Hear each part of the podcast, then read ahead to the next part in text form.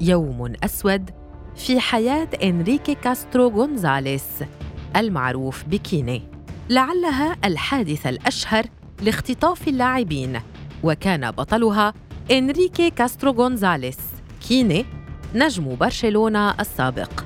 وتحديداً في مارس عام 1981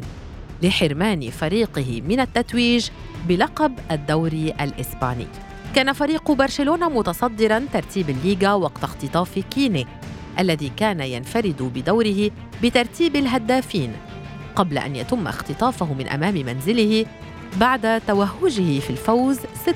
6-0 على هيركوليس في الجولة السادسة والعشرين. وأعلنت مجموعة باتايون كاتالانيو إسبانيول مسؤوليتها عن اختطاف كيني لرغبتها في منع برشا من التتويج بلقب المسابقة. بسبب دعمه لانفصال إقليم كاتالونيا عن إسبانيا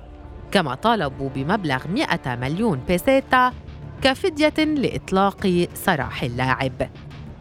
استمر احتجاز كين لدى الخاطفين لمدة 25 يوماً وبالفعل كان لهم ما أرادوا حيث جمع الفريق الكتالوني نقطة واحدة فقط خلال أربع مباريات خسر خلالها أمام أتلتيكو والريال قطبي العاصمة مدريد ليتراجع من الصدارة إلى المركز الخامس وفشل في حصد اللقب لاحقاً.